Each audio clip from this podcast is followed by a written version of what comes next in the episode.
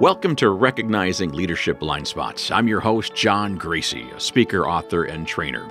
I do what I do because I want to make a difference. I want to help businesses succeed. I want to make an impact on other people's lives. I firmly believe that my tell like it is speaking style will lead to greater profits. Now let's get started. Do you want to make an impact? Do you want to make an influence on others? Do you want to improve the environment or culture? You want others to follow you? Well, then the buck stops with you. You need to look in the mirror first and then become intentional with your particular actions. You must show others what to do. You must lead the way.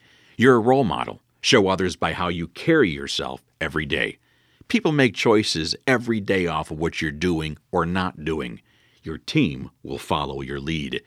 You can't give people speeches on how you want them to behave, and then your behavior does the exact opposite.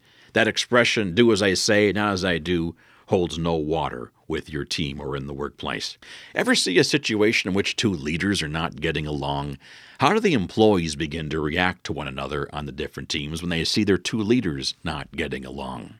You're absolutely correct.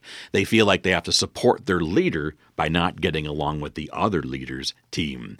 The amount of teamwork you expect out of your own team can rise no higher than what you demonstrate with other people in the organization. Leaders need to toe the line. You ever hear that expression before? Even if you do not agree with your boss on a change, you have to leave that particular meeting and let your people know that you actually like that particular change. I one time had a leader ask me, John, is there any reason why you can't support me once you leave this office? I said, I've ever given you reason to believe otherwise. Well, John, there's always a first time. Because if you can't support me, well, then you're not the best person for this particular job. Ever see two parents not in agreement on how to discipline a kid? Do the kids start to pick up on that particular split? When you became a leader, the game changed. You're now held to a higher level of accountability than ever before. Everything you do is exaggerated.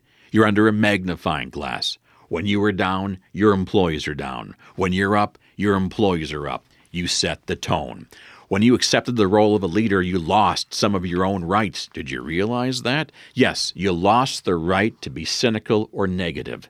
You lost the right to blame others. You lost the right to be part of pity parties. Employees watch everything you do. You're always leading. You're never not leading. Even when you think employees are not paying attention, they are. Show up late to a meeting. Employees begin to think, why is your time any more valuable than mine?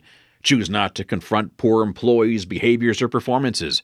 Well, then silence projects agreement. Everything you do counts.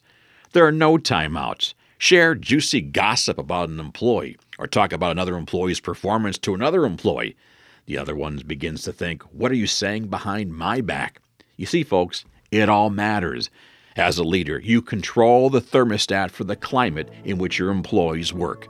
In other words, employees make choices every day off of what you're doing and not doing. Leaders are made, not born.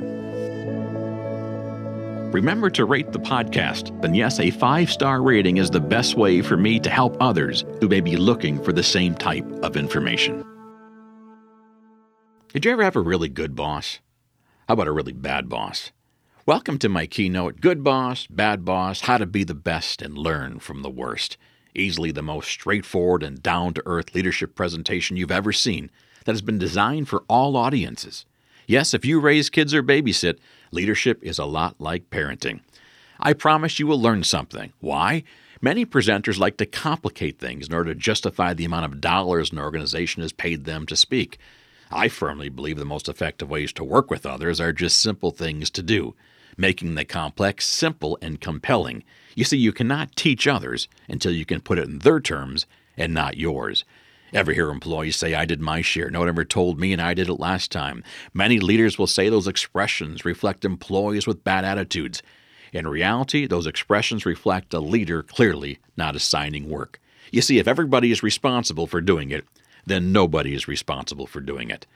I promise this presentation will be fun and entertaining and filled with time tested techniques and nuggets of wisdom to help improve performance or behavior. Finally, I passionately believe when leaders lead, employees become motivated. Every day, employees make choices to work faster, harder, and smarter based on what their leader is doing or not doing. The next time your employees or kids are not doing what they're supposed to be doing, ask yourself this question Am I doing what I should be doing? Thanks for listening.